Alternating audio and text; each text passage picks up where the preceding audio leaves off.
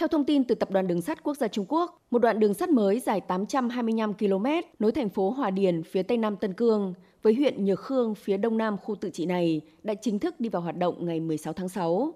Tuyến đường sắt này có tốc độ thiết kế 120 km một giờ với 22 ga. Để đi hết quãng đường, người ta sẽ mất khoảng 11 tiếng rưỡi.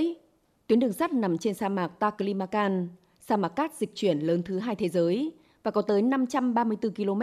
tương đương 65% tổng chiều dài, phải đối mặt với các mối đe dọa từ gió và cát. Kể từ khi bắt đầu xây dựng vào tháng 12 năm 2018, để khắc phục tình trạng này, Trung Quốc đã cho xây 5 cây cầu với tổng chiều dài gần 50 km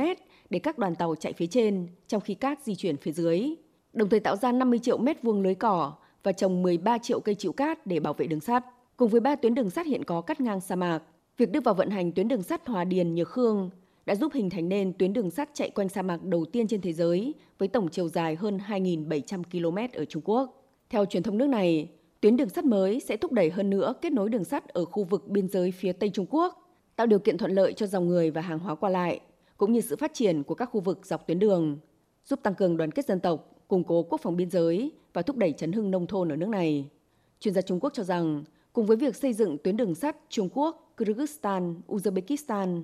tuyến đường được đánh giá là ngắn nhất để vận chuyển hàng hóa từ Trung Quốc đến châu Âu và Trung Đông đang có dấu hiệu khởi động tích cực sau nhiều năm trì hoãn. Sự hình thành của tuyến đường sắt nối tất cả khu vực phía Nam Tân Cương sẽ giúp lưu thông hàng hóa cả trong nước và quốc tế. Tính đến cuối năm 2021, tổng chiều dài mạng lưới đường sắt đang vận hành ở Trung Quốc đã vượt 150.000 km, trong đó có hơn 40.000 km đường sắt cao tốc.